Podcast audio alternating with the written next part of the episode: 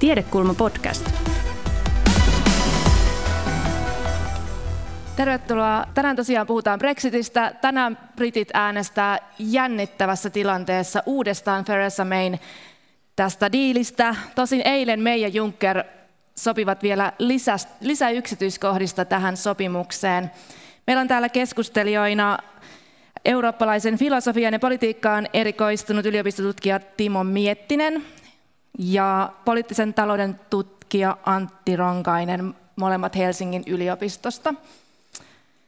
Ja tosiaan tämä tiedekulma pinnalla lounastapahtuma järjestetään nyt neljättä kertaa täällä ja tarkoitus on tuoda tutkitun tiedon näkökulmia päivän polttaviin aiheisiin. Ja minä olen Linda Pelkonen, olen Ylen politiikkaradiosta tullut vetämään tämän keskustelun. Tosiaan tänään Brit- brittiparlamentti äänestää mein neuvottelemasta Brexit-sopimuksesta. Miten arvioitte, miten, miten tässä nyt voi käydä? Miten arvioitte tämän sopimuksen mahdollisuuksia?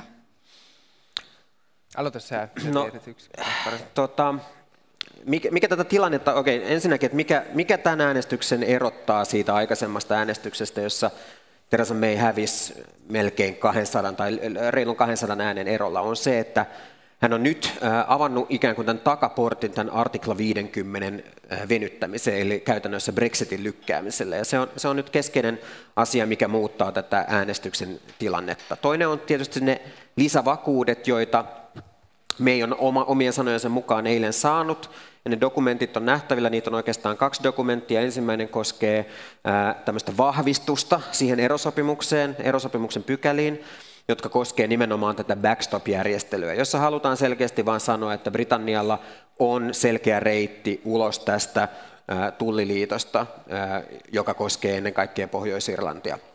No mutta onko realistista, että brittiparlamentti nyt sitten tällä kertaa suostuisi tähän sopimukseen? Tosiaan viimeksi helmikuussa äänestettiin, anteeksi tammikuussa äänestettiin ja kumottiin luvuin 202-432. No on, on se mahdollista. Nyt ensinnäkin ehkä tämä on vielä vähän liian aikainen hetki sanoa, koska meillä ei ole vielä kaikkia tietoa, tietoa saatavilla, että minkälaiset nämä eri ryhmien positiot tähän kysymykseen on. Että keskeinen on tämä konservatiivipuolueen erilaiset lainopilliset neuvonantajat, että onko he tyytyväisiä siihen ratkaisuun, joka eilen illalla saavutettiin. Ja jos he on tyytyväisiä, niin se varmaan jonkin verran nostaa tai siirtää näitä ääniä mein, mein taakse, mutta ongelma on edelleen se, että työväenpuolue ei tule tukemaan tätä, tätä ehdotusta. Jeremy Corbyn on tuoreeltaan kommentoinut tätä tosiaan. Ja... Ja mikä tarkoittaa sitä, että sitten sit sieltä kovan linjan konservatiivien joukosta ja DUP-puolueen joukosta tarvitaan aika suuri joukko parlamentaarikkoja tämän sopimuksen taakse. Ja tämä näyttää tällä hetkellä aika hankalalta. Itse, jos nyt pitää veikata, niin sanoisin, että se ei tule menemään läpi. Se marginaali tulee olemaan pienempi, mutta itse pidän mahdollisuuksia vielä aika heikkoina kuitenkin. Miten Antti arvioit tätä? No, niin, tässä tätä Brexitia on enää vaikea tulkita mitenkään rationaalisesti tai loogisesti, koska brittiparlamentti on niin, niin kuin hajaantunut tämän siitä, että mitä siltä erolta oikein halutaan. Ja konservatiivipuolue on hajaantunut ja konservatiiveille ei ole enemmistöä, he tarvitsevat tukea tältä tuota Pohjois-Irlannin unionisteilta. Ja sitten taas nämä niin kuin eri fraktiot on vastuussa omille näille valitsijakunnille tai va- vaalipiireille ja, ja niille. Että tässä menee hyvin paljon tämmöisiä tunteita, haluja, toiveita sekaisin. Mutta mikä, mikä, eilen katoin illalla sen tota, Theresa Mayn ja Junckerin tota, tiedonannoja ja, ja sitten katsoin niin kommentaaria, niin yleinen oletus oli se, että, että EU tuli enempi vastaan kuin odotettiin näissä neuvotteluissa. Ja se suuri kysymys nimenomaan on se, että näillä tota, ERGllä, eli näillä kovan linjan brexiteereillä on tämmöinen pelko, että sen backstopin seurauksena ne jää niin kuin ikuisesti vangiksi tämmöiseen limboon, josta ne ei pääse ikinä pois. Ja se kysymys varmaankin nyt on siitä, että, että se kirjaus, mikä siihen sopimukseen on tehty, mitä sopimusta ei ole muutettu, mutta siihen on tehty tämmöisiä lisä, lisäkohtia, että, että nyt kun sitä lainoppineet tulkitsevat, että miten he sitä tulkitsevat ja voiko niitä tulkintoja, mitä nämä lainoppineet nyt sanoo, niin voiko nämä poliitikot sitten sen myötä sanoa, että nämä pelot tästä ikuisesta limposta ja tästä tota, ansasta on poistuneet. Et se, että nyt voi olla, että tämän keskustelun aikana tulee tämän Coxin tulkinta tästä, tota, tämä lai, lai oppinut tulkinta, että mikä se merkitys on, ja sitten tämän DUPin, eli joka pitää pystyssä tätä hallitusta, ja sitten ERG, joka on tämä konservatiivien tämä niin kuin hard brexiter siipi, että näiden omat juristit käy läpi sen, että se tulee vaikuttaa keskeisesti siihen. Mutta kyllä nyt aamulla on ollut niin kuin uutisissa tämmöistä Brexit-optimismia, markkinat on vähän niin kuin rauho, rauhoittuneet olleet huojentuneita, ja sitten myös vedonlyönti toimistoissa on niin kuin kasvanut oletus siitä, että tota, ainakin se marginaali on pienempi. Mutta että se, se voi taas sitten kertoa siitä, että voihan näitä äänestyksiä vielä lisääkin järjestellä. Niin tosiaan tässä kysehän on tästä Irlannin rajatarkastuksista. Ja nyt se lauseke, mikä sinne on lisätty tähän vanhaan yli 500 sivuseen sopimukseen, mikä, mistä, mikä kumottiin silloin tammikuussa, niin sekö sitten lievittäisi brittien tuskaa, että, että heillä olisi sillä lauseke, että he pääsisivät pois tästä, tästä backstopista, jos haluaisivat? Mun nähdäkseni, kun mä luin sen dokumentin tänä aamuna, niin musta se ei muuta mitään siinä niin. erosopimuksessa. Niin. Se lähinnä vaan kuvaa sen prosessin, jolla sen nykyisen erosopimuksen vallitessa Britannia pääsee ulos tästä backstop-järjestelystä. Ja, siinä, ja sitten siinä on tämmöisiä niin kuin, äh, niin kuin toteamuksia, jotka liittyy niin kuin hyvään hyvään tahtoon, hyvään molemminpuoliseen tahtoon ja, ja, ja siihen, että jos nämä neuvottelut ei etene, niin sitten Britannia voi käyttää tätä välitystuomioistuinta mm. tämän asian ajamiseen, mutta ei se, se ei millään tavalla muuta sitä nykyistä erosopimusta. Ja, ja, ja tämä on se tilanne. Niin, tosiaan Theresa May on, on antanut mielestäni vähän ristiriitaisiakin lausuntoja tähän aiheeseen liittyen. Eli hän on aiemmin todennut, että Britannia ei välttämättä koskaan eroa EU-sta, jos sopimusta ei hyväksytä. Toisaalta hän on myös nyt sitten hiljattain todennut, että että jos sopimus kaatuu äänestyksessä, seuraavana päivänä äänestetään ehdotuksesta erota EUsta ilman sopimusta. Ja tosiaan tämä kova Brexit, kuinka todennäköisenä pidätte sitä? Siihen on enää 17 päivää, se on 29. maaliskuuta. Voidaanko tähän joutua menemään? No, äh, mä en pidä sitä erityisen todennäköisenä koska nyt on tosiaan avattu parlamentille se reitti, jolla tämä kova Brexit, eli tämä no deal-skenaario voidaan välttää. Ja se on tosiaan se, että jos tämä sopimus kaatuu tänään, niin huomenna parlamentti äänestää siitä, onko tälle no dealille, eli kovalle erolle parlamentaarista enemmistöä, ja hyvin todennäköistä on, että sellaista enemmistöä ei löydy, koska jo aikaisemmissa muutosehdotuksissa tämä on jo äänestetty kumoon. Ja sen jälkeen sitten 14. päivä niin, niin olisi mahdollista parlamentin äänestää siitä, että haetaanko jatkoa tälle artikla 50. Ja kun tämä takaportti on nyt avattu, ja, ja tänä, tänään, tänä aamun Junckerin lausunnossakin sanottiin, että oli vähän niin kuin, että epävirallisesti jopa on puhuttu siitä, että 23.5. asti näitä, mm. näitä vaaleja voitaisiin, tai tätä artikla 50 voitaisiin lykätä, eli eurovaaleihin asti, niin, niin mä näkisin, että se, se todennäköisyys sille, että se kova ero toteutuu nimenomaan maaliskuun lopussa, niin se on edelleen hyvin pieni. Mm. Se on mahdollinen, mutta se on pieni. No tämähän on jännittävä kyllä tämä eurovaalit myöskin, että jos ei tässä päästä mihinkään tulokseen, niin joudutaanko lähteä Briteissä eurovaaleihin vielä? No EU-oikeuden mukaisesti on tietysti niin, että maa ei saa vaan määrätä, että ketä sinne menee, vaan että jos maa on EU, EUn jäsen, niin se joutuu demokraattisesti valitsemaan omat euroedustajansa. Ja tässä on oikeastaan niin kuin kahden päivämäärän välillä käyty tätä keskustelua. Ensimmäinen on tämä eurovaalien järjestämispäivä, eli 23-25. toukokuuta. Pitääkö Britannian, jos Britannia on vielä silloin jäsen, pitääkö se järjestää eurovaalit?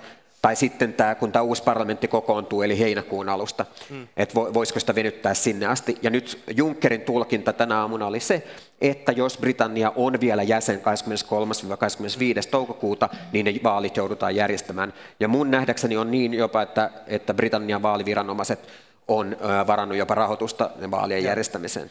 No, no, no, noista siis näistä Teresa May ristiriitaisista puheista, niin se johtuu siitä, että hänellä on niin kuin eri vihollisia, keiden kanssa pitää pelata.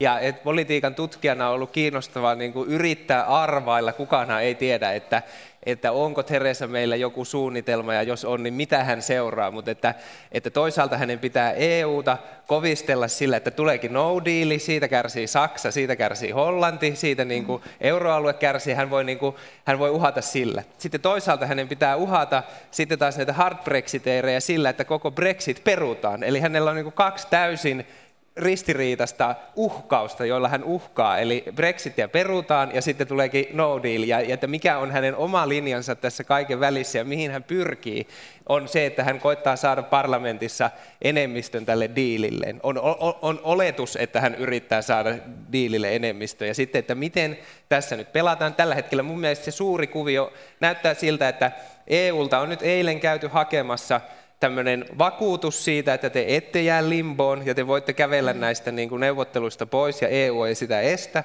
Ja sitten toisaalta on niin kuin uhottu, että tota, jo, jo, ja, ja se myös Juncker sanoi hyvin selvästi siinä eilisessä, tota, eilisessä pressissä, että politiikassa saa harvoin toista mahdollisuutta, mutta että kolmatta ei enää tule. Että tässä oli niin kaikki neuvottelut tältä erää, että sitten jos te tämän kumoatte, niin sitten aletaan perumaan tätä Brexittiä. Ja ja oleellista on nyt psykologia siitä, että saadaanko tämä duppi ja ERG toisaalta uskomaan, että tässä on nyt annettu riittävät vakuudet ja että onko se ää, ää, Brexitin peruminen tarpeeksi uskottava pelote äänestää tämän diilin puolesta. Mm. Mä aluksi luulin, tai niin kuin vielä viime vuoden puolella mä luulin, että tota main, deal, tai main strategia on se, että, että ajetaan vaan päin seinää tätä niin kuin maaliskuun loppua, ja koitetaan sitä kautta saada Labour äänestämään tämän niin kuin dealin puolesta ja sen no-dealin pelossa, mutta että Labour on nyt tehnyt selväksi, että he ei niin kuin äänestä tämän dealin puolesta, joten, joten se niin kuin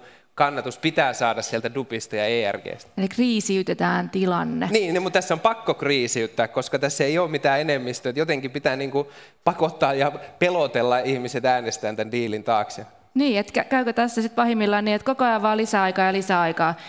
Tosiaan tämä viikko kyllä kertoo aika paljon, eli tänään on äänestys, jos, jos hyväksytään, niin, niin huomesta, huomista tota, kova Brexitistä-äänestystä sitä ei sitten tule, ja, mutta toisaalta torstaina sitten viimeistään ainakin sitten lisäaikaa pyydetään. Tässä on tämä viikon kulku. Kuinka todennäköisenä Antti pidät sitten tätä tota, kovaa Brexitia? Siihen tosiaan on, on vain 17 päivää. Niin, no se on, niin kuin mä sanoin, se on tämmöinen neuvotteluinstrumentti. Ja alun perin se koko artikla 50 idea on olla se, että, että kun ne neuvottelut aktivoidaan, niin kahden vuoden päästä niin kuin lentää automaattisesti ulos, jolloin tota, se ajatus alun perin on ollut se, että, että jäsen, neuvotteleva jäsenmaa on heikko ja sen pitää hyväksyä joku tota, diili. Mutta nyt onkin tämmöinen kummallinen tilanne, että brittiparlamentissa ei ole enemmistöä niin kuin minkäänlaisen selvän eikä varsinkaan tämän diilin vuoksi, joten joudutaan pelaamaan tällä. Mutta yksi skenaariohan on tosiaan myös se, että, että me ei itse, sitten riippuen tästä tuloksen niin kuin marginaalista ja siitä, että ketkä sen puolesta äänesti, niin hän voi hakea just jatkoa vaikka kahdeksi viikoksi eteenpäin ja äänestää päivää ennen sitä. Ja silloin se tilanne on oikeasti se, että valittavana on tämä huono diili tai no diili. Mi, mi, mi, miten se saadaan niin kuin uskottavaksi mm. on, nyt, on, on, on se pelin politiikan kannalta oleellinen, mutta ei, ei, ei voi tietää, mitä tässä tapahtuu. No, mutta kuitenkin on myös puhuttu siitä, että voisiko olla mahdollisuus uusille vaaleille tai uudelle tota, Brexit-äänestykselle, kansanäänestykselle. Niin mitkä vaihtoehdot tai todennäköisyydet tässä on, Timo? No nämä on, nämä on musta ne vaihtoehdot. En, en mä osaa, vaikea sanoa ehkä todennäköisyyksiä tässä mm. vaiheessa. on niin, äh, tai, tai sanotaan näin, että mikä vaikeuttaa kaikkien todennäköisyyksiä laskemista on se, että mun nähdäkseni nämä Theresa Mayn lupaukset on melkein kaikki, tai monet keskeiset lupaukset on jossain vaiheessa vedetty takaisin. Esimerkiksi se, että Britanniassa ei 2017 järjestetä vaaleja, ne järjestettiin.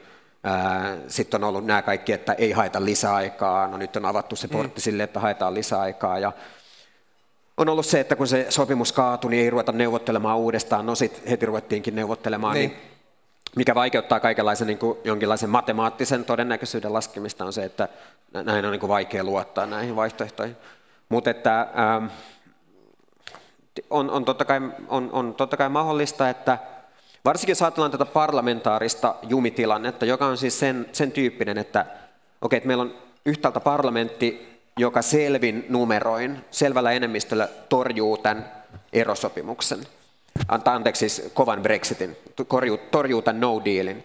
Mutta sitten toisaalta meillä on parlamentti, jossa sitten ei ole parlamentaarista enemmistöä yhdellekään hmm. sopimukselle. Niin.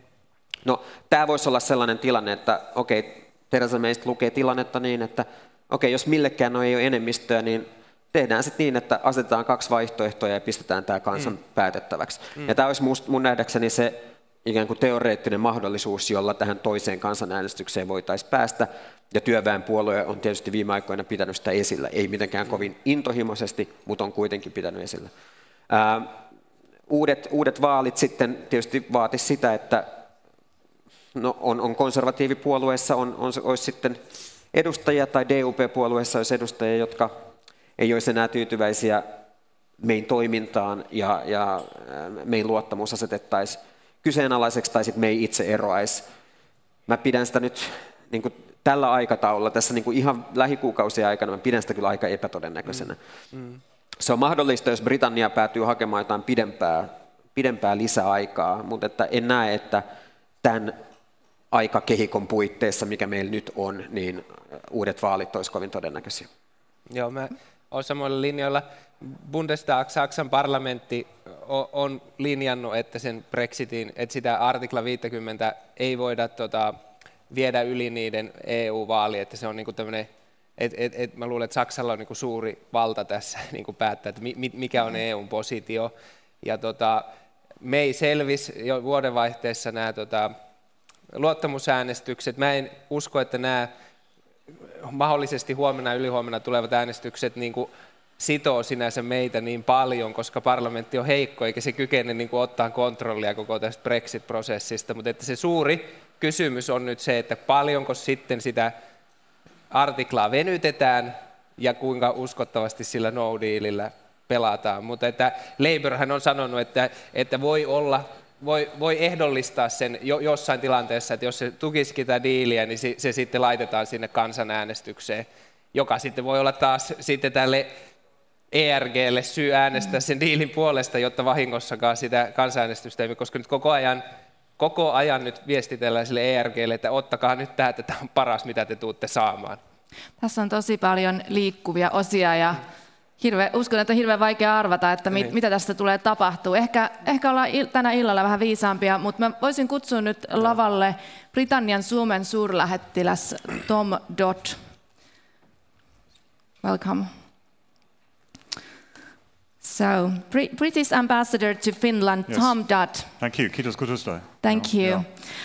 Uh, would you like to tell us at first uh, why have we come to this? The British, uh, the Brexit deadline is in uh, two weeks, yes. 17 days, and the British Parliament is uh, now still to vote on it.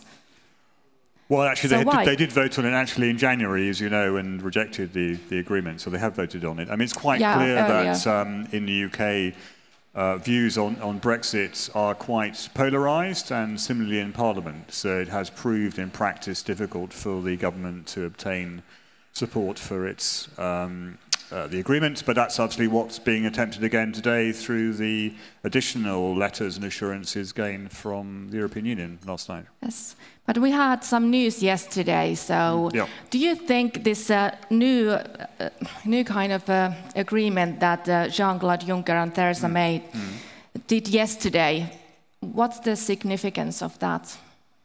Well, it is significant because the, the, the, key issue here is to do what's called the Irish backstop and concerns amongst some parliamentarians that the UK might be trapped, as they see it, in the backstop. Obviously, uh, in the agreements reached last night, there are further assurances given that the UK has a means of getting out of the backstop. Uh, we'll have to see today how Parliament reacts to, to those uh, documents, having studied yeah. them. Yeah, we'll know more this night tonight. Uh, so, but if the Brexit will happen, mm. uh, what will be Britain's significance in Europe after after the Brexit? Well, Britain will continue to be one of the most significant countries in Europe, and inevitably, I mean, the UK is the biggest security contributor to Europe, both in terms of hard security and soft security. It will actually be the European Union's single largest trading partner. So, yeah. you know, we all play a very important role in Europe, uh, and as we have said, Uh, we are leaving the European Union, but we're not leaving Europe. We can't, no, geographically, Europe, we are part of Europe, so we're not leaving yeah. Europe. So we'll go on being very significant. And I think there's been a lot of focus on the tactics and noise around Brexit, when in fact, what we should be talking about particularly is the long term relationship between the UK and European Union. That, in a sense, is much more important. And that is very vague at the moment, and it's in our interest to make that more concrete. And uh, what would Brexit mean for the Finns? I mean, uh, for example, university students and companies. Um, well, so, so obviously there is going to be a change in our relationship.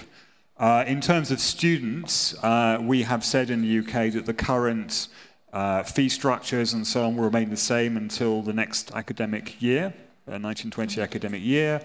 Uh, and Erasmus also. And Erasmus will remain the same, exactly. We've also basically said that uh, Finnish people will be able to come to the UK to, to work, to study, to visit in more or less the same way as they do now for the next two to three years at least.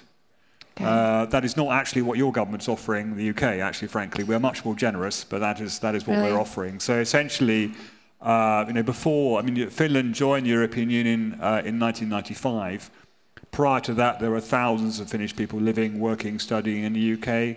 There's no reason why that won't continue after Brexit.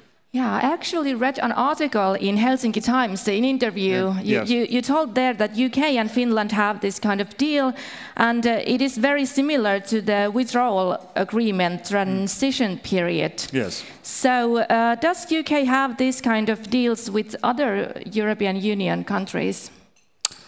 Well, I think, if I may, we're talking about two different things. So obviously, if the agreement is reached, is, is set tonight, we go into a transition agreement with actually all the European Union states for at least the next 18 months and possibly longer than that. If there's no deal, then we're in a different situation uh, where that much more depends on individual states' responses. And as I said, the UK position in no deal is quite generous relative to the Finnish position in, in, in no deal, and that, that, that varies in Poland, Sweden, and other countries. And what is your, your estimation? Will Brexit happen? Well, I mean, it is the British people voted in 2016 to leave the European Union. Uh, that is what the government is trying to deliver.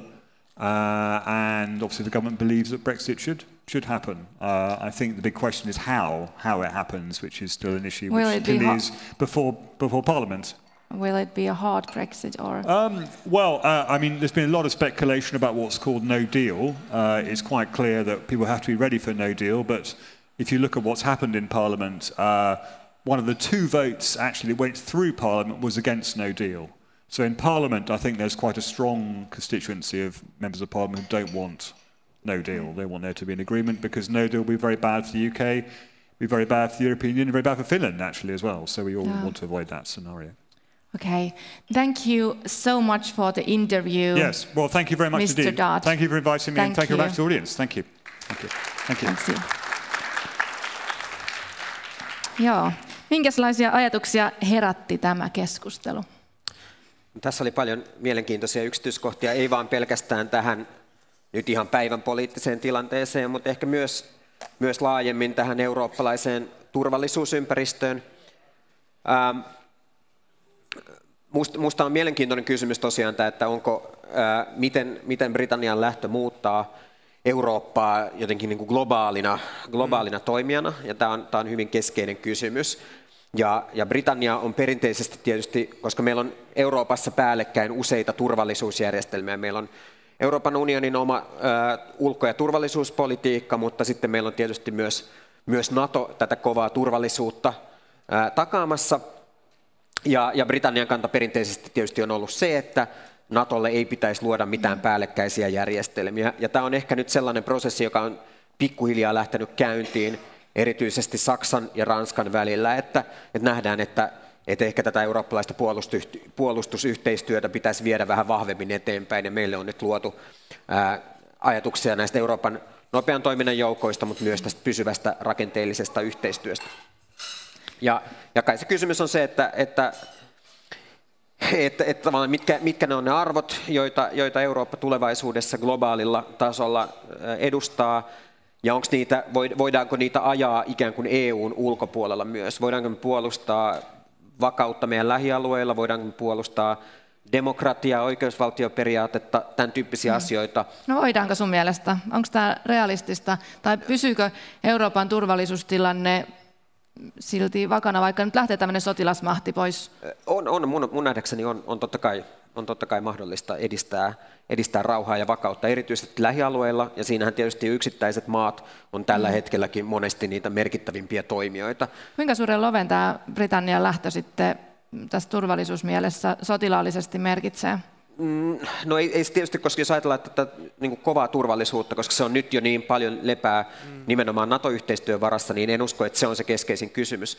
Tuossa mulla oli mahdollisuus puhua suurlähettilään kanssa hieman tämän, ää, ennen tätä tilaisuutta, ja meillä oli aika hyvä yhteisymmärrys, että se keskeisin tekijä mm. tai keskeisin alue, jossa tämä Britannian lähtö näkyy, niin on nimenomaan tämä sisäinen turvallisuus ja erityisesti terrorismiin, rikollisuuden torjuntaan, tämän tyyppisiin kysymyksiin liittyvä yhteistyö, jossa se Britannian lähtö näkyy kaikista selkiten. Ajatellaan vaikka Venäjä-pakotteita. Ketkä, ketkä joutuivat silloin alun perin Ukrainan tai Krimin miehityksen jälkeen tälle Venäjän pakotelistalle, niin se, se lista niistä nimiä tai se, se informaatio, joka tarvittiin sen listan luomiseen, se oli hyvin pitkälti Britannian tuottamaa. Ja kun tämän tyyppinen osaaminen lähtee, niin totta kai kysymys silloin, että pitäisikö se jollain tavalla paikata. No mites Antti Ronkainen näet tämän? Siis ensinnäkin haluan kysyä, että mi, mi, mitä ajatuksia herätti tämä, tämä tota, suurlähettilään keskustelu tässä? Mun mielestä siellä on viimeinen kysymys näistä asiantuntijoiden roolista oli erittäin mielenkiintoinen, koska se tulee tämän illan tota, äänestykseen vaikuttaa erittäin paljon. Joo. No entä sitten tämä turvallisuus ja sotilaallinen rooli? Mitä tämä merkitsisi? Mä luulen, että jos se Brexit tapahtuu, niin se turvallisuusyhteistyö niin kyllä jatkuu, mutta sitten tavallaan se mahdollistaa myös EUlle tämmöisen suuremman integraatio, jos sellaista halutaan, kun suuri tämmöinen jarruttelija lähtee pois. Joo, tosiaan Britannian, siis jos me puhutaan, että miten, miten Brexit sitten vaikuttaisi Britannian sisällä, niin sellaisenkin uutisen tuossa luin tällä viikolla, että noin 50 Pohjois-Irlannissa toimivaa suuryritystä, kuten Danske Bank ja Coca-Cola, ovat lähteneet, lähettäneet brittikansanedustajille tällaisen kirjeen, jossa varoittavat, että ilman sopimusta tapahtuma EU-ero aiheuttaisi poliittista epävakautta, niin onko tässä nyt tällainen riski sitten, tai kuinka paha se on? No totta kai se on paha, koska tässä on tämmöinen kukaan ei tiedä, että mitä, jos tänään äänestetään taas sopimus kumoon, että kuinka kauan tähän niin kuin epävarmuus siitä, että tuleeko sitä Brexittiä vai ei. Ja kaikki nämä skenaariot, niin kuin hallituksen omatkin niin kuin on, on ennustaneet, että tota, se vaikuttaa negatiivisesti tähän talouskehitykseen, mutta tietenkin siihen vaikuttaa tämä epävarmuus. Et sitten jos niin kuin, tavallaan rationaalisinta olisi mun mielestä, että se sopimus nyt vaan äänestettäisiin läpi, jotta päästäisiin neuvottelemaan siitä niin kuin itse EUn ja Iso-Britannian vapaakauppasopimuksesta, mutta kyllä se on ihan niin kuin konsensus, että tämä niin kuin, että kun tämä Brexit tapahtuu, niin se niin kuin alkuvaikutus on negatiivinen, mutta niistä niin kuin pidemmistä vaikutuksistahan me ei voida tietää mitä. Niin, tämähän on tosiaan ollut vähän tällainen ikuisuusprojekti siinä mielessä soteen verrattavissa oleva. Tosin sotea nyt on tehty jo yli kymmenen vuotta ja tätä on tehty alle kolme vuotta tätä Brexitia. Brexit-kansanäänestys oli tosiaan 2016 kesällä.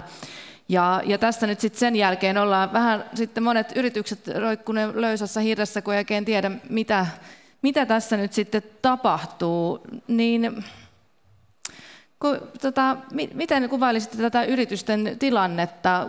Kuinka paljon, kuinka paljon siellä voidaan varautua? Tosin aikaisemmin tosiaan myös oli puheita siitä, että britit tekisivät itse omia sopimuksia, ja niitä ei kai käsittääkseni hirveän paljon tällä hetkellä ole, näitä kahdenvälisiä kauppasopimuksia. Joo, no täytyy sanoa, että me tietysti kun me työskennellään tuolla meidän tutkijan kammioissa, niin meillä ei ole ehkä semmoista kosketuspintaa tähän mm. yritysten arkeen. Mm. Äh, voi olla, että jos verrataan yrityksiä ja sitten vaikka tullihallintoa, niin voi olla, että yritykset on itse asiassa paremmin varautuneet tähän kovaan Brexitiin kuin, suuret kuin, yritykset. kuin ää, monet, monet pienemmät. Mutta se ongelmahan kai muodostuu siitä, että yritysten tuotantoketjut, on, mm. on varsinkin suurten yritysten tuotantoketjut, ne on niin hyvin laajalle jakautuneita. Esimerkiksi jos ajatellaan jotain autoa, niin kori tehdään yhdessä paikassa, moottori yhdessä paikassa, teknologia tulee jostain toisesta paikasta ja sisäosat jostain toisesta paikasta. Eli nämä tuotantoketjut saattaa olla hyvinkin niin kuin jakautuneita moniin mm. EU-maihin. Ja sitten kun, jos, jos tämä ero tapahtuu tämän kovan eron kautta ja, mitään niin kuin korvaavaa järjestelyä ei ole, niin sitten tulee ainakin tullimenettely, jos ei välttämättä ole tariffeja, mutta se, se selkeästi niin kuin hidastaa. Hidastaa näitä yritysten tuotantoketjuja ja on motiivi yrityksille tietysti sitten siirtää sitä tuotantoa sellaiselle alueelle, jossa tämä kauppa tai, tai tavaroiden siirtely olisi mahdollisimman kitkatonta. Ja toinen esimerkki on ehkä verkkokauppa, jossa nykyään tietysti yritykset kilpailee hinnalla, mutta myös sillä, että saat sen tuotteen mahdollisimman nopeasti. Se että syy, että miksi, miksi ihmiset tilaa kuitenkin pääosin vaikka eurooppalaisista tai suomalaisista kaupoista versus kiinalaisista, ei, ei, ei koske pelkästään luotettavuutta, vaan sitä, että se, se tavara tulee nopeasti, koska jos sä tilaat sisämarkkinoiden ulkopuolelta, niin siinä on se tullimenettely, joka hidastaa sitä ja muodostaa sitä kautta lisäkustannuksia siihen tuotteeseen. No jos nyt puhutaan vielä, vielä Britannian sisäisestä tilanteesta, että miten tämä Brexit ja koko tämä Brexit-keskustelu ja sitten Brexit, jos se tulee, miten se vaikuttaa sitten näille sisäpoliittisille valtasuhteille?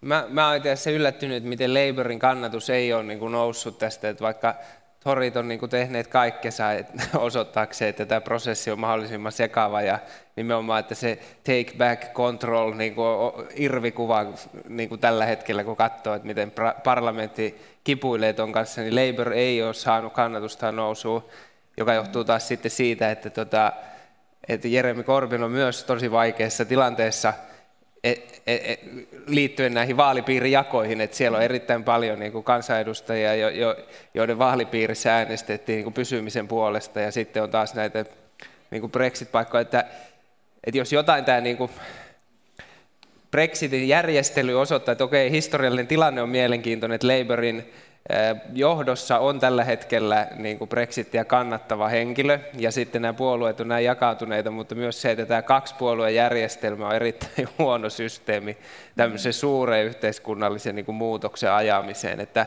että, että jos että kävipä tässä nyt miten tahansa. Jos se Brexit tulee tai jos se perutaan, niin seurauksena on niin kuin kansan kahtia jakautuminen ja tämä niin kuin riitelyn jatkuminen, joka on myös näissä molempien puolueiden sisällä. Että ihmettelen, jos nämä niin kuin puolueet ei, ei niin kuin lähde hajoamaan tästä, tapahtuipa sitten mitä hyvänsä. Oletko samaa mieltä? Niin, joo, on periaatteessa samaa mieltä. Siis sanotaan, että Yksi ehkä sellainen harhakäsitys, joka meillä on, kun me katsotaan tätä tilannetta Britannian ulkopuolelta, on se, että vaikka tämä Brexit nyt tällä hetkellä on Britanniassa kaiken mediahuomion kohteena, se ei ole kuitenkaan Joo. äänestäjien silmissä Joo, välttämättä se ainoa tai välttämättä edes tärkein politiikkakysymys, joka, joka määrittää Joo. ihmisten poliittisia valintoja. Vaan että jos katsotaan esimerkiksi kyselyjä työväenpuolueen äänestäjille, niin kansallinen terveydenhuolto ja ää, sosiaalipalvelut, asuminen, tämän tyyppiset kysymykset on siellä keskeisiä. Se on vähän sama kuin meidän vaikka soteen liittyvä maakuntahallinto. Että totta kai se on se kysymys, joka niin kuin pitkään oli niin kuin kaikkien huulilla, että tehdäänkö kuntapohjainen vai maakuntapohjainen hallinto, mutta eihän se ihmisten mielessä ole kuitenkaan se ykköskysymys. Mm. Ja, ja se on ehkä sellainen harhakäsitys, mikä meillä on, kun me katsotaan sitä ulkopuolelta, että tämä Brexit olisi jotenkin se, se kaikista tärkein kysymys joka Britanniaa tällä hetkellä määrittää. Ja jos me katsotaan Jeremy Corbynin toimintaa erityisesti, niin Musta siinä nimenomaan näkyy aika semmoinen intohimoton suhtautuminen koko tähän kysymykseen. Mm. Se, että, että okei, okay, olisi tietysti hyvä, että tämä suhteet olisi mahdollisimman läheiset, mutta periaatteessa meidän pitää kunnioittaa kansanäänesten tulosta, mutta että oikeastaan kaikkein tärkeintä on, että tämä syy tästä koko prosessista ja sen hoitamisesta säilyy siellä konservatiivipuolueen mm. puolella. Ja että sitten kun seuraavat vaalit on, niin Labour ei ole vastuullinen tästä prosessista ja Labour pääsee, pääsee valtaan ja ajamaan omia tavoitteitaan. Tämä on niin kuin se ykkös, ykkösjuttu. Niin aika usein, niin kuin Suomenkin politiikassa on nähty, että sitten kun ollaan oppositiossa, niin sieltä on helpompi ponnistaa. Tämä on tällainen trendi juttu, mikä, mm. mikä niin kuin usein tapahtuu. Mutta tota, oli tosi mielenkiintoinen uutinen. Tota The Guardian-lehti kertoi tällä viikolla, että kovaa Brexitia ajava kampanja on käyttänyt satoja tuhansia puntia mainoksiin Facebookissa. Mutta kukaan ei oikein tunnu tietävän, että, että mistä tämä varsin tuntematon ryhmä saa rahansa. Niin kuinka huolissaan Britanniassa pitäisi tämän tyyppisestä tota, asiasta olla, tämmöinen ilmiö? En ole kuullut, en, en osaa kommentoida. No mä, ehkä en mäkään tätä yksittäistapausta osaa kommentoida, mutta tietysti nyt kyse on demokraattisen kulttuurin elinehdoista. Ja, ja siinä, että Britannian mediakenttä on tunnetusti aika polarisoitunut ja eri tavalla kuin Suomen mediakenttä, jossa kuitenkin on, on jonkinlaista niin kuin, tai aika tämmöinen konsensushakuisuuden ideaali on aika, aika vahva. Ja Britanniassa se tavallaan hyvä puoli siinä on, on se, että, että lehdet ottaa avoimesti kantaa, ää, mediakenttä niin kuin, heiluttaa erilaisia poliittisia lippuja ja näin, mutta samalla se on, ää, saattaa johtaa tämän tyyppisiin kehityksiin, jossa nämä, jossa nämä ääripäät ikään kuin ää, vahvistuu ja samalla murentaa tämmöisen niin kuin toimivan demokraattisen yhteiskunnallisen keskustelun pohjaa ylipäätänsä. Ja minusta nämä ilmiöt liittyy, liittyy vahvasti siihen tämä niin kuin algoritmien valta ja se, miten sosiaalista mediaa käy, käytetään kohdennetusti. Mm. Joo, tämä on tosi kiinnostava asia. Ja to, tosiaan meillä Yle Puheen politiikkaradiossa oli vieraana tammikuussa komission varapuheenjohtaja Jyrki Katainen, joka toi esiin tällaisen huolen, että tota, on tutkittu, että 156 000 venäläistaustaista brexittiliä viittasi tästä aiheesta juuri ennen, juuri ennen tätä Brexit-kansanäänestystä. Ja hän totesi vain, että minun on vaikea uskoa, että tämä 156 000 Brexit-tiliä oli vain valveutuneita Venäjän kansalaisia, jotka ovat kiinnostuneet Brexitistä. Nämä oli nimenomaan siis venäläistaustaisia tilejä. Mm. Niin, niin kuinka suuri merkitys tämmöisellä vaikuttamisella on tässä koko Brexit-asiassa? No, no jos se kansanäänestyksen tulos oli mitä 52-48 ja sitten tämmöistä on, niin voidaan tietenkin niin kuin sanoa, että on, on sillä ollut vaikutusta oliko se, että Leave-kampanja maksoi yhteensä 7 miljoonaa, joka on hyvin pieni rahasumma. Siis aivan niin kuin naurettava summa huomioiden sen, että tota, mikä on Iso-Britannian bruttokansantuote ja että sellaisella kampanjalla saatiin niin kuin Iso-Britannia lähtemään EU-sta pois. Et totta kai sinne pitää olla niin kuin hereillä että minkälaista tuollaista, just näin Twitterissä semmoisen kuvan niin klikkifarmista, missä oli laitettu hirveä määrä kännyköitä vaan kytketty tietokoneeseen ja ne vaan päivän niin kuin, ja myydään niin kuin klikkejä tavallaan. Että et, et, totta kai verkon mukana tulee kaikenlaista vaikuttamista ja, ja varsinkin jos on tämmöinen Trumpin kaltainen vaikutus tai niin kuin, swingivalinta tai Brexitin kaltainen, niin ei voida kieltää, etteikö sillä olisi vaikutusta, mutta se, että että jos Leave-kampanja maksoi 7 miljoonaa, niin se kertoo myös niin kuin suuresta pettymyksestä EU-hun, että, niin kuin, että se Remain ei, voinut, mm. ei, ei kyennyt voittamaan ja että, että EUlla on niin kuin myös niin kuin silmiin katsomisen paikka, että miksi se hävitti ja mun mielestä se, että mm. tavallaan niin kuin äänestysteknisesti sillä oli vaikutusta, mutta se niin kuin syy, miksi äänestettiin, on paljon syvemmällä. Ja, ja jos ja. nyt katsotaan näitä kalluppeja esimerkiksi, että mitä tällä hetkellä – on, on main dealillä ja näillä, niin ei ne niin kuin suuret trendit ole mitenkään keskeisesti muuttuneet. Huolimatta siitä, että tämä niin kuin prosessi on ollut näin suuri, että, että, että toi on niin kuin yksi näkökulma, että siellä on paljon niin kuin syvää, sy- syvempääkin kuin vaan tätä niin kuin nettivaikuttamista. Joo, mutta hei puhutaan vielä tässä meillä aika kiri, niin puhutaan vähän tästä, että miten Brexit vaikuttaa muissa EU-maissa. Onko, onko vaarana, että vienti, yritystoiminta, työvoiman liikkuvuus tyrehtyy? Ää, on ehdottomasti. Ja tämä nyt oli tietysti varmaan keskeisiä päätöksiä, miksi ylipäätänsä Britannia lähti EU-sta, eli tämä EUn sisäinen maahanmuutto, joka, joka siellä on heidän mielestään käynyt, käy, on, on kestämättömällä tasolla. Mm. Ja, ja totta kai siihen tulee, siihen tulee erilaisia rajoituksia. Me tuossa kuultiin jo suurlähettilältä, että se riippuu totta kai siitä, että minkälainen se sopimus on. Että jos tämä erosopimus menee läpi, niin totta kai siirtymäkauden ajan sitten asiat toimii niin kuin ennenkin ja luultavasti myös sen jälkeen, myös sen jälkeen on aika, aika laajoja vastavuoroisia sopimuksia, mitä tulee EU-kansalaisten liikkuvuuteen, mutta, mutta sitten, sitten nämä työ, työlupiin liittyvät asiat, niin ne on sitten ehkä vähän hämärän, enemmän hämärän peitossa. Joo, vasta, Ni, niin, siis sille, että jos mietitään EUn tulevaisuutta, niin katsoo tätä Brexit, niin, niin kuin, mikä se sana nyt onkaan, jotenkin hassua prosessia ja mihin se on johtanut Britannian, niin se tuskin lisää mitenkään näiden erilaisten exittien kannatusta. Ja, e, e, e, Mutta tai se suuri niin kuin kysymys EUn kannalta on, että näitä tämmöisiä erilaisia hajoamisprosesseja on muitakin kuin tämä, että jäsenmaat vaan lähtis vetään tai että yritykset lähtis pois. Et, et, et, tällä hetkellä me nähdään näitä hajoamisprosesseja on, että EUn perusarvoja ei kunnioiteta, ää, ei kunnioiteta EU-lainsäädäntöä, ää, tapellaan EU-budjetista siitä, että ei haluta laittaa sinne lisää rahaa, ei haluta antaa toimivaltaa lisää EUlle.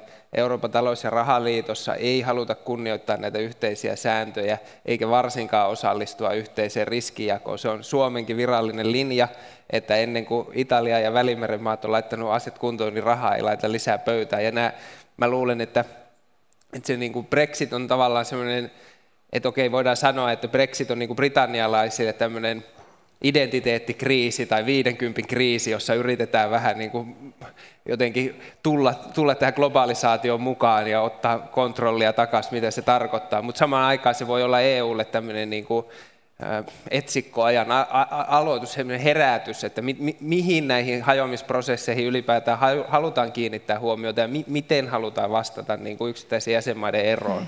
Niin, että vaikka olisi jotain tällaisia haluja, että vähän harkitaan, että pitäisikö harkita lähtemistä, niin tässä on niin kuin nyt esimerkki sit siitä, että mitä se oikeasti merkitsee. Niin, no tietysti on niin, että Britannia on myös suurin, suurimpia mm. nettomaksajia EU:ssa ja, ja jos ajatellaan niitä maita, jotka kriit, niin kuin kova äänisimmin suhtautuu kielteisesti EU-hun, kuten Unkari mm. tai äh, Bulgaria tai Romania tai Tsekki tai Puolakin, Puolakin mm. nykyään, niin, niin nämä maat on kuitenkin EUn näiden rakennetukien suurimpia saajia, ja heillä on niin kuin ikään kuin viimeisenä sellainen motiivi lähteä EUsta. Mm. Että kyllä, ne, kyllä, ne on, kyllä ne on nimenomaan luultavimmin sieltä nettomaksajapäästä, josta ne, josta ne lähtijät on. Ää, eli eli tota, vaikka, vaikka mm. tätä kielteistä asennetta ää, mm.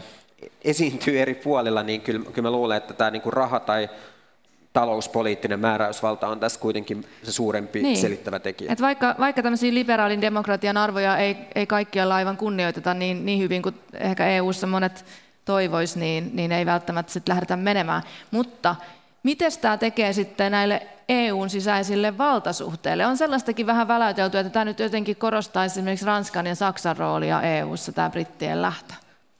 No siis se, se on niin keskeinen kysymys. Tavallaan tämän niin kaikki Brexit on varmaan journalistisesti mielenkiintoista seurata, kun Britannian parlamentissa sekoillaan ja se tuo, tuo tota, lukijoita ynnä muuta, mutta että se on vähän harmikin, että sitä Brexittiä on uutisoitu niin paljon, koska tällä hetkellä on niin kuin ihan eksistentiaalinen vuosi EU:ssa on eurovaalit, ja eurovaalien jälkeen kolme keskeistä johtajaa, Euroopan keskuspankki, Euroopan neuvosto ja Euroopan komissio, kaikille pitää tänä vuonna löytää uusi johtaja, ja huomioiden Brexit, niin nimenomaan se, tämä on niin kuin ensimmäinen kerta, tai että heti Brexitin myötä pitäisi niin kuin löytää uusi voimatasapaino Saksan ja Ranskan välille, mutta myös idän, idän ja lännen ja pohjoisen ja etelän välille. E, eli tota,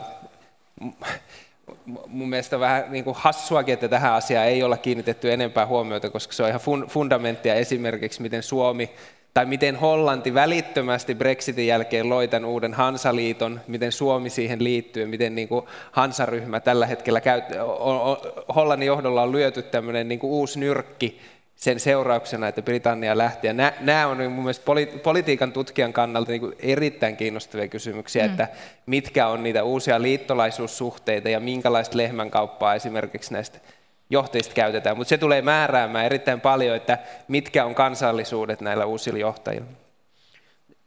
Jos me jatkan lyhyesti, niin mun näkemys on se, että tämä kysymys tästä valta, vallan jaosta, se ei ole erotettavissa tästä viimeisen kymmenen vuoden aikana, eli siis eurokriisin jälkeen tapahtuneesta Euroopan unionia koskevasta institutionaalisesta ja poliittisesta vallan uusjaosta. Eli, eli tämä Brexit on minusta suhteessa tähän, niin kuin se mitä on tapahtunut eurokriisin aikana erityisesti siinä, miten euroryhmä on yhä vahvemmin eriytynyt omaksi hallinnon alueekseen, jolla on, jota koskee yhä vahvempi lainsäädäntö, pankkiunionin kaltaiset järjestelyt, vahvennettu talousohjaus, komission erilaiset instrumentit, mitkä koskee talouspoliittisia valintoja. Ja sitten ylipäätänsä tämä vallanjako Eurooppa-neuvoston eli jäsenmaiden ja sitten toisaalta komission välillä, jossa mun nähdäkseni se valta on enemmän siirtynyt semmoisesta komissiovetoisesta päätöksenteosta tämmöisiin niin Eurooppa-neuvostoon tai kahdenvälisiin suhteisiin tai kahdenväliseen päätöksentekoon, jossa erityisesti sitten Saksa ja Ranska on ottaneet vetovastuuta siitä, että mihin suuntaan Eurooppaa kehitetään. No, se on nyt se integraation driveri. Ja voisin ajatella, että tämä Brexit tietysti mielessäni vahvistaa tätä kehitystä. Niin kuin me puhuttiin aikaisemmin puolustuspolitiikan yhteydessä, niin on selvää, että Saksa ja Ranska on pyrkineet ottamaan siinä jo tietynlaisia yhteisiä askelia eurooppalaisen puolustusulottuvuuden vahvintamiseksi. Nyt on ollut Macronin ajatuksia siitä, että miten euroaluetta pitäisi kehittää vahvemmin tämmöisen aidon talousunionin suuntaan, ja nyt me ollaan kuultu Merkeliltä ja hänen seuraajaltaan tai nykyiseltä kristillisdemokraattien puoluejohtajalta Kram Karrenbauerilta, että tämän tyyppiset ehdotukset on vähän, vähän niin kuin, tai he suhtautuvat kielteisemmin tämän tyyppisiin ehdotuksiin talousyhteistyön lisäämisestä. Joten mä ajattelin, että tämä Britannian lähtö, niin, tai mahdollinen lähtö, niin, niin tota, se ei ole erotettavissa tästä laajemmasta mm. institutionaalisesta ja poliittisesta kehityksestä, joka Euroopassa on ollut viimeisen kymmenen vuoden aikana. Tämä on tosi isoja teemoja ja aiheita. Minusta tuntuu, että voisi kaikista näistä teemoista pitää oma, oma tämmöinen tunnin keskustelu. Mutta mut vielä tota, tästä, että miten Brexit tulee vaikuttaa Eurooppa- ja EU-tutkimukseen. Onko ajatuksia? No mä voin lyhyesti sanoa, että mä tulin juuri ennen tänne tuloa, niin julkaistiin toi nuorisobarometri, jonka niin kuin, ää, tämmöinen vääjäämätön tulos on, että viimeisen kymmenen vuoden aikana nuorten huoli ilmastosta, eriarvoisuudesta, geopoliittisesta tilanteesta, terrorismista on kasvanut hurjasti. Siis suhteessa kymmenen vuoden takaisin, niin kaikkien näiden niin huoli on moninkertaistunut. Samaan aikaan nuoret on erittäin myönteisiä Euroopan suhteen, haluaa, että Eurooppa ajaa, nimenomaan, että jos kysytään nuorilta, niin siellä ei, yllättävää kyllä ei kannateta kovinkaan laajasti esimerkiksi liittovaltiota tai Euroopan omaa armeijaa tai Suomen NATO-jäsenyyksiä. Tämmöisiä niin kuin perinteisiä integraatiokysymyksiä ei kannateta, mutta halutaan, että EU, ää, EU ää, tota, puuttuu ilmastonmuutokseen, eriarvostumiseen, talous, taloudellisiin kysymyksiin, niin mitkä on ne keinot, miten EU pystyy näihin näihin puuttumaan, jos ei se ole suurempi integraatio. Ja mä luulen, että siinä avaimeen on se just tämä, mitä Timo sanoi, tämä niin kuin hallitusten välisyys ja minkälaisen foorumin EU pystyy näille eri jäsenvaltioille tarjoamaan nimenomaan näissä kysymyksissä. Mutta että, että nuoria kannattaa kuunnella, jos haluaa, että se tota, EUn kannatus ja nämä hajoamisprosessit eivät kiihdy entisestään. Me siellä lyhyen puheenvuoron sain pitää, niin sanoin, että näissä nuorisobarometreissä pitäisi kiinnittää niin kuin laajempaa huomiota just näihin EUn perusarvoihin, oikeusvaltioperiaatteeseen ja ilmastoon ja muuhun. Timo. No tietysti tämä Brexit-prosessi tuottaa itsessään paljon tutkittavaa, mitä tulee Britannian ja EUn suhteisiin, ja tietysti nyt tutkimuksessa joudutaan vahvemmin ottamaan myös mahdollisuus, tai huomioon tämä mahdollisuus siitä, että tämä EU EUssa on meneillään jonkinlainen hajoamisprosessi tai EU saattaa hajota. Ja, ja tämän tyyppisiä niin kuin oletuksia me joudutaan ää, testailemaan koko ajan. Jos mä ajattelen ihan niin kuin mun omaa tutkimusta, joka, joka keskittyy pääosin niin kuin filosofisiin kysymyksiin, niin kyllä jos, jos yhden teeman pitäisi nostaa, niin kyllä mä sanoisin, että se on tämä kysymys niin kuin kansallisesta suvereniteetista, jota me joudutaan nyt pohtimaan uudella tavalla. Että kun Britannia nyt selkeästi haluaa ottaa kontrollin itselleen, vahvistaa ainakin omien sanojensa mukaan kansallista suvereniteettia, niin mitä se oikeastaan tarkoittaa se suvereniteetin tai määräysvallan vahvistaminen no. nykymaailmassa, jossa nämä erilaiset standardit ää, ja säännöt määrittää niin vahvasti näitä kansallisvaltioiden välisiä suhteita. Eli, eli onko, onko niin, että tämä kontrolli voidaan jotenkin vaan palauttaa yksinkertaisella operaatiolla, vai onko niin, että nykymaailmassa tämä suvereniteetti on väistämättä jollain tasolla jaettua? Ja mitä se tarkoittaa ylipäätänsä meidän ajatukselle itsenäisyydestä, määräysvallasta, suvereniteetista, tällaisista isoista teemoista, niin mä luulen, että tämä on sellainen prosessi, joka tarjoaa siihen myös paljon eväitä. Kiitos Timo Miettinen ja Antti Ronkainen, Helsingin yliopiston tutkijat. Kiitos hyvä yleisö, kiitos Livestreamin seuraajat. Kiitos. Kiitos.